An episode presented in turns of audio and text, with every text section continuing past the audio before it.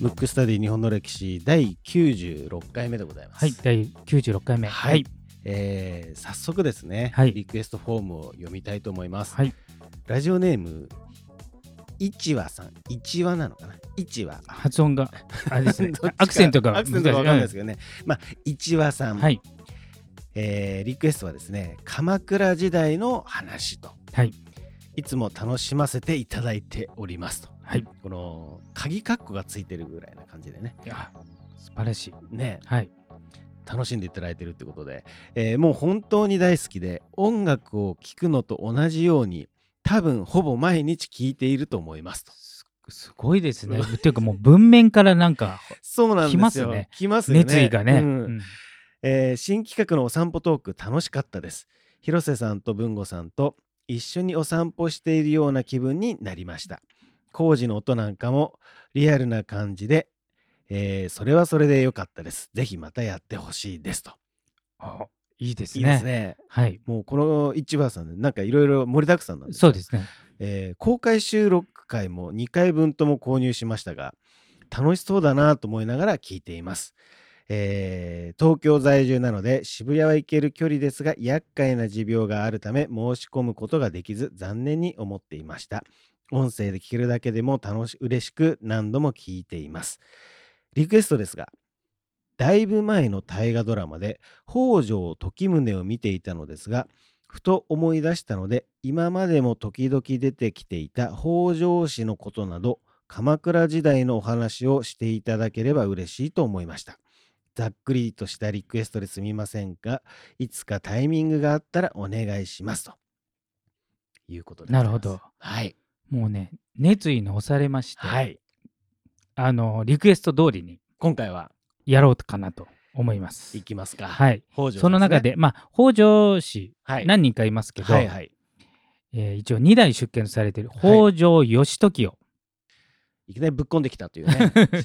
そう、ちょっと打ち合わせに例のごとく、あの、ちょっとしかやりませんけど、はい。で何やんですか？って聞かれた時、北条義時って言った時は、ねはい。もう時が止まりましたよね。本当ですよね。誰？みたいな。うん、僕全然知らなかったですね、意外とこれマイナーなんですよ、やっぱりね。でも、あの僕最、最近ですけど、はい。あの、まあ、歴史が好き好きなんでね、はいえー、と昔はうん。やっぱメジャーどころ行って、はい。そうすると大体どこあのなんとか市なんとか市とか、うん。将軍とか、うん。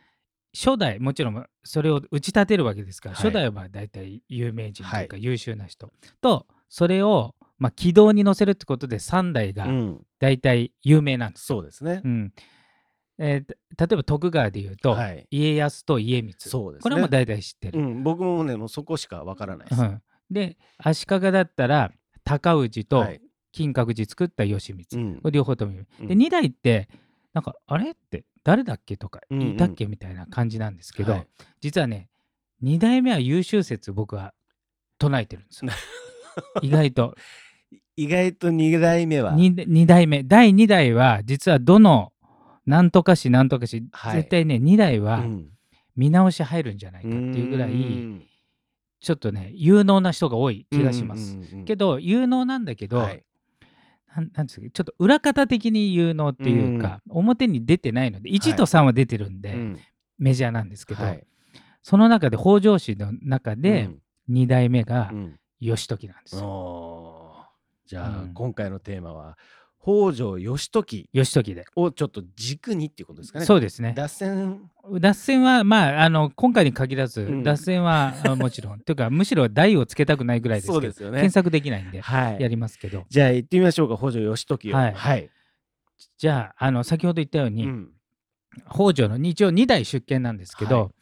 一応2代出見ってなってますけど、うん。当時としてはうん。まだそこまで確立されてないんで、はい。実際は3代の時に出見っていうのが確立されて、うん。まあ後付けで2代出見みたくなってるんで、はい。まあ、系譜で言うと2代なんですけど、うんうん。じゃあそもそもこれ鎌倉時代なんですけど、はい。鎌倉時代といえば鎌倉幕府自体を作ったのは誰ですか、源頼朝。そうそう頼朝、はい。頼朝なんですよ。うん。で北条氏は実はその源頼朝って、うん。まあこれどっかでもね出てきたとは思うんですけど、はい源平の合戦の時、うん。最初兵士が勝ってたんで、うん。源氏はほぼ皆殺し、うんっていうか皆殺しされてたのに、たまたま頼朝だけがうん。自分の子供に似てるとうん。いう有力者の人がいて、うん。なんとか命だけは許されて、うん。あの要するに、えー京都があの場所だ場所だったんですね、はい。平家のはい。本拠地だった、うん。それが遠く離れた伊豆に、うんまあ、流され幽閉されて、うん。えー、と隔離されてたわけですよ、はい。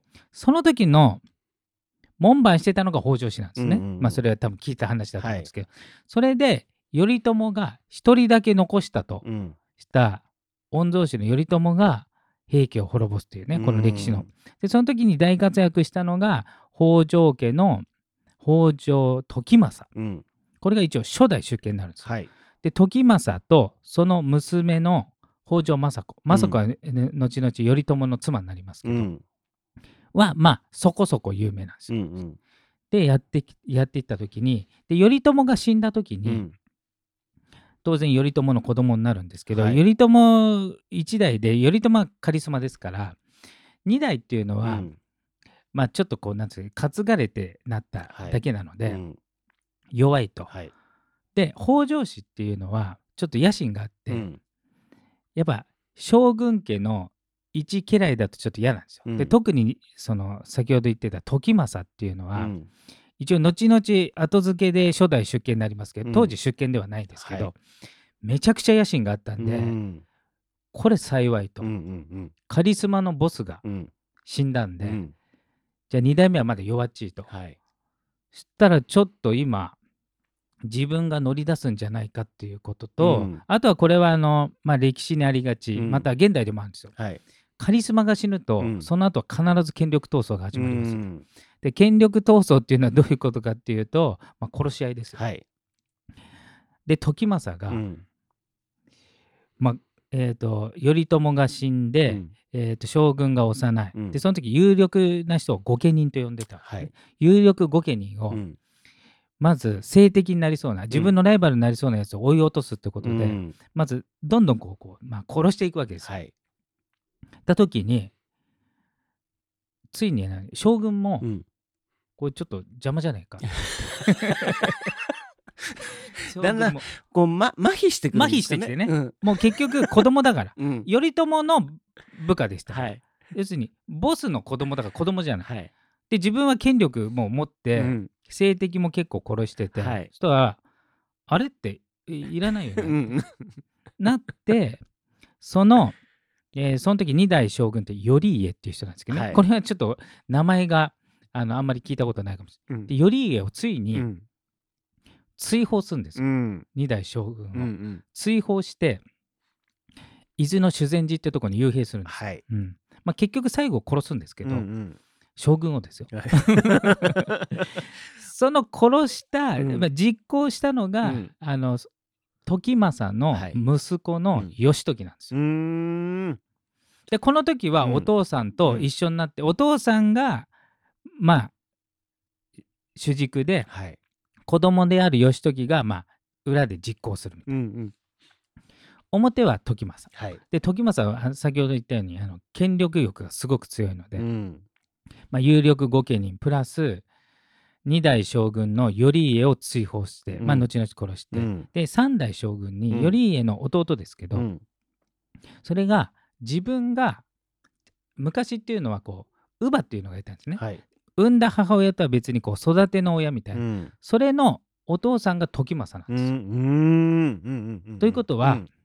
二代将軍よはり三代将軍になったら、うん。自分家で育ててますからね、はいしたらまあ言うこと聞くじゃないですか。うん。にそれにしたいからん。二代将軍を追放して、まあ、うん。後々殺して、はい。自分の息のかかった実朝っていうのをうん。将軍にするわけうですよ。ん。時政がね、うん。ままだ義時出てきてないんですけど、はい。ででさらにいろいろ権力闘争してた時に、まあこれありがちなんですけど、うん。まあ散々この番組聞いてるとね、そうすると時政が強くなるとうんどうなるかっていうと、まあお約束のここもお約束入りますけど、はい妾というか、うんまあ、5歳っていう言い方ですね多分あの性性質が多分死んでるんですよ、はい後から来た奥さんが、うん大体ちょっかい出してくうるんですよ。ん。どこでもありますよね。うんしたら実朝うもん。邪魔じゃないって おおそれ将軍ですよ。もう、うんえらいカジュアルですね、うんほんとね。うん。で当時は、うん。あの普通にあのじゃああの会社辞めさせるとかのレベルじゃないですか、はい。命取りますそういうことですよね。時代ですうん。で元を正せば、うん。自分が育てたんで、うん。実朝を将軍にしたのに、うん。もう実朝もいらないと、うん。それなぜかっていうと、うん。後から来た奥さんが、うん自分の息のかかったやつを将軍にしたいって言ったからです、そしたら 時政は、うん。じゃあそうするかと。いうことで、はい。い、ろんなやつそそのかしてですよ、うんうんうん。自分は手下さないんで、うん。そそのかして、うん。実は実朝はうん。一個前の二代将軍のうん。子供に殺されるんですよ、うんでその子供は、うん。実朝のせいで自分の親を殺されたと聞き込まれて、うん別のやつにいや要するに北条家に殺されたんだけど、うん。実朝は全然関係ない子供だ、はい。うん。で結局実朝は自分のなおじさんになるんですか、うん。あのお兄ちゃんの子供に殺さあおじさんじゃないですね。甥っ子に殺されることにはい。うん。で結局その、えーと将軍家はそこで断絶、うん。終わって。うん。そうなると、うん。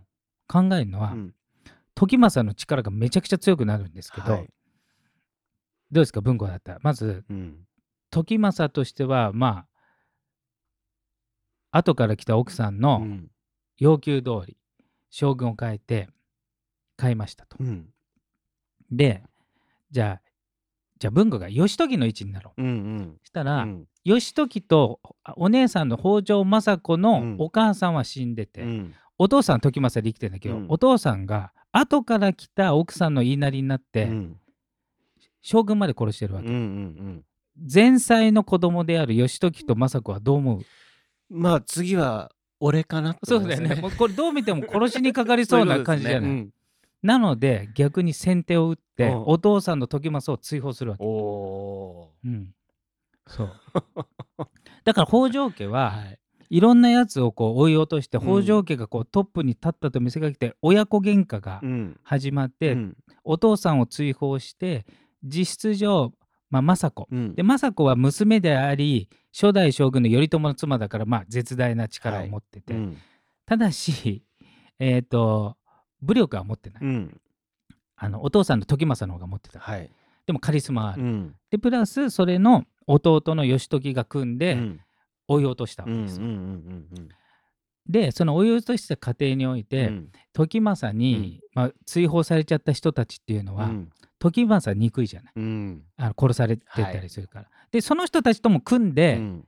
時政を追放したんで、義時は、うん。とりあえず最初は融和しないといけないわけですよ。うんじゃなくて自分もまた北条家のために殺しまくると、はい。敵が多くなるから、うんだからあの最初融和してたんですけど後々、うん。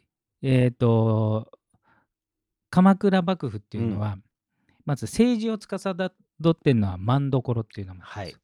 でもう一つその軍事を持ってるのが侍所っていうのがあって、でまず万所の長官には就任したんですよ、うんうん。だから政治は握る。うん。けど侍所の要するに武力を持ってるところは、うん。義時はまだ権力を持ってなかった。うん。いずれそこに行きたい、うん。で最初は融和してたんですよ。じゃないとゆ時政を追放する過程において仲間になった人をすぐには裏切らない、うんけどだんだんだんだん義時もうん。権力欲が出てきたんうで、ん。一応御家人の中では優位な場所ではあるけれど、うん。まあ独裁的な位置じゃないと、うん。けど独裁しすぎると時政みたく追放されちゃうかもしれないっていうことで、でも行きたいっていうことで、侍所の長官だった和田氏っていうのをまず追放して、うん。自分が万所と侍所の両方の長官になるわけです。よ、うん。そうすると政治と軍事を握る。はい。それを後々出権と呼んだんですね、ん。まあ、要するに両方持って両方持ってる両方持ってる状態、うんでそれに就任したと、うんうん。でもう北条の天下決定でうん。なったんだけど、うん。その時思わぬことが起きたわけですよ。ほとりあえず鎌倉幕府周辺を抑えたと。うはいなるんですけど出てきたんですよ、うん。天皇家で、うん。今まで天皇家は力がなかったのに、うん。ちょっとこ俺はちょっと違うぞ今までの天皇と、うん。あのちょっと自分が政治取るぞと、うん。ちょっと野心を持ったという、まあ、野心という言い方どうかわかんない。元の元に戻す、うん天皇に力があった時代にも戻そうといった人がうん。就任したんですよ、ほ京都の方で。ううんどなたでしょうか？えー誰ですか？聞いたことありますか？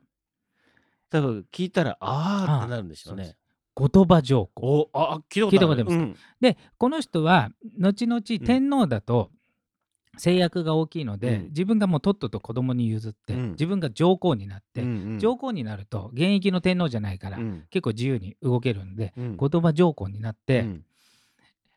いつか鎌倉をうん。やっつけて、うん。自分がこう天下を取ると思ってた時にそこで権力闘争とこう内乱みたいな、うん。内部的にぐちゃぐちゃ殺し合いをやってってくれたんで、はい。どんどん力をつけてきたわけです。よ。うん。でついに今だとうん。いうことで、うん。えーとまあ、将軍はねさっきも言ったようにほぼ空位になってるんで、うん。いないので、うん。実質上の最高権力者の義時うん。を滅ぼせとうん上皇が命令を出すんですよ。おいわゆる朝敵になったわけですよ。はい。これねすごいのが、まあ、後のああの結論から言っちゃうと、うん。義時鎌倉側が勝つんですけど、うんうんうん。朝敵にされて勝ったのは多分うん。ほとんど義時だけですよ。へー。普通は朝敵にされたくないわけですよ、うんうん。怖いから。そうですね。例えば幕末の時も、うん。えー、と徳川慶喜うん。がその時は有利だったのに、えー薩長側が朝廷を抑えて、錦の御旗っていう天皇はこっち側にあるぞって言った瞬間に、ちょっとビビっちゃったわけうんですよ。うん。慶喜でさえですよ。うんうん。徳川の世の将軍現役将軍でさえも、当時は飾りだけの天皇が敵対したと、うん。うん朝敵にするぞうんってなることを恐れたうのに、ん。もろ名指しで義時を追放せよとうん。命令を出さしたのに、うん。勝ったのはうん。義時だけうっていう、ん。すごいことが起きるわけですよ。これはまあ後々上級の乱っていうね、はい。名前になるんうんですけど、でその時に、あまあ、結論言っちゃいましたけど、うん。その上級の乱の時に、うん。義時は若干ビビったわけですよ。うんうんうん。っていうか今まで朝敵にされてはい。勝ったやつは誰もいないし、うん。しかもずーっと悪名を帯びるわけですよ。要するに天皇にうん逆らった。でねで日本って天皇家はそのまま触らずに権力を取るっていうところで、ただし天皇に朝敵されたらみんな滅ぼされてるという歴史があって、義時がされちゃったわけですよ。うん。でちょっとビビったんだけど、うん。その時に鎌倉のね、うん。その御家人がうん。鎌倉に着くか、うんちょっと後鳥羽上皇を朝敵にされるの嫌だなっていうことで、どっちつか？こう動揺してたわけですその時にいわゆる名台詞うん。名演説が行われたのは、なんか確かね歴史の教科書か、うん。国語の教科書かなんか載ってるんですけど、へー。いざ鎌倉へって聞いたことないですか？あありますね。北条政子がやったんです。あそうなんですお姉ちねへえゃん。お姉ちゃんのうん。政子が、まあその時義時と政子は一体化してますけど、うんあえて義時はうん。自分が出ると、で自分って散々権力権力闘争で人を殺してるん。であえて下がって、うん。頼朝の妻であっうたん。お姉ちゃんの政子にうん。演説を出して御家人を集めて、今までよ頼朝がいろいろ所領を安堵したり、うん。官職を与えたりいろいろ要するに頼朝が幕府を開いたおかげで、うん。武士のあなたたちがいろんなものを得たじゃないかと。うんで今更その恩をどう思ってんだと。うん。じゃあ仮に天皇家が勝った時に、うん。あなたたちの場所は本当に安堵されんのか、うん。こういう時のために、えー、とい今までの恩を返すためうに、ん。今ちょうどいるんじゃないかっていうね、いざ鎌倉に集結して、後鳥羽上皇をやっつけろと。うん。いうのを政子が名演説したんですいざ鎌倉へってうんいうそれででもう一つ、えー、と神判断があったのがうん。義時が、一つは、えー、二つの案があった、うん。一つは鎌倉を守ると、うん。要するに自分たちは攻め攻めないで、はい。向こうが攻めてきたのをこう防衛するとういうん。方法と、うん。でもう一つは打って出るっていう方法があった時に、防衛してるとうん。やっぱり天皇の旗とか見ちゃったらビビるやつがいるっていうことで、うん最後いろんな人の意見を聞いてたけど義時が京都に攻めるっていう決断をしたわけですよ。お守らないで、ーうん。それがね圧勝の理由だったうんですよ、ん。ここで義時が完全に、えー、と鎌倉だけじゃなくて、うん。天皇家も抑えて要するに全国レベルにうん。なったと、うん鎌倉幕府の影響が全国に行ったというはい。それの最大の立役者は実は義時。うんうんうんだから今権力闘争って言ったら変ですけど当時としては正義なんですうよ、んうん。当時のやり方としてはもう自分も殺されるかもしれないけど殺すっていうのは正義っていうか、えー、とこの番組で何回も言ってますけど、うん。当時のね戦国時代の価値観っていうのは、うん。人を殺してでも土地を取るっていうのがうん。正義だったので、はい。その正義からすると、まあ、それの勝者だと、うんうんうんでその間もなく死んでしまうんですけど、うん。だから北条氏およびとあの鎌倉幕府を全国区にして、うん。後鳥羽長江をやっつけた上級の乱の最高責任者が義時なんで,、でそういった意味では有能だったのかなとうんうん。うん思いますね。じゃあななんで知らないんですかね僕たちね。やっぱり、うん。あの天皇に逆らったということで、うん。ちょっと悪名があるので、あんまりメインにできない。なるほど。でその後ちゃんと鎌倉幕府のうん。実質権力者だったけど、それをこうぶ文面にしたっていうか、うん。法律的にしたのがその、えー子供の泰時っていうのが、うん。御成敗式目っていうのを作って、うんうん鎌倉武士はこうあるものだっていう規定した、うん。その3代の方が有名な。そこあでーなるほどね。基盤確立したって書いてあって、へえ。なんか勉強になりましたね。勉強になりましたね。でさらにそそこから北条氏の天下になるんだけど、うん。で北条氏の天下になると今度北条氏内の権力闘争がなるんですけど、はえー義時のうん。別の名前が徳宗っていう名前だったんうんうん。損徳の徳に、はい。なんとか州とかのうん。あの州ですね、はい。でそれで徳宗と読むんですけど、うんなのでそこから北条家の長男だけ別格になって徳宗家っていうのが生まれて、うん。それは義時の別名から来てるんです。よ。ん。で徳宗先生って言って今度北条氏じゃなくて、うん。北条氏の長男の家が代々うん継いでいくっていうことになったそわけです、うなんですね。うん。じゃあ結構重要人物です。よ重要人物です。ね。そうなんで。すよ。あの朝敵にされて、うん。まあ少なくとも義時の前はないんですけど、うん。多分ねその後もいないんじゃないかっていうぐらい、うん。あのまともにそれでもひるまずに行ったと。うん。うんいやー、ちょっと面白かったですね。は今回は一話さんのね、はいリクエストをはい、ちょっとそうですいただね。いてっはい。ていう形で熱意が。伝わりましたねえ、はい。ぜひですね、はいあのたくさんねリクエストいただいててあのなかなか読めるものと読めないものがあるので、はい非常に心苦しいんですけどもそうですね。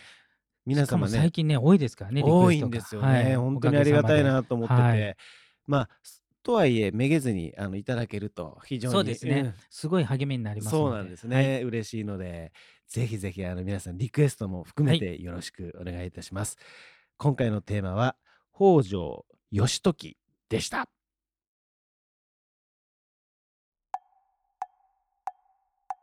むくむくラジオだべ。むくむくラジオだべむくむくラジオだべ。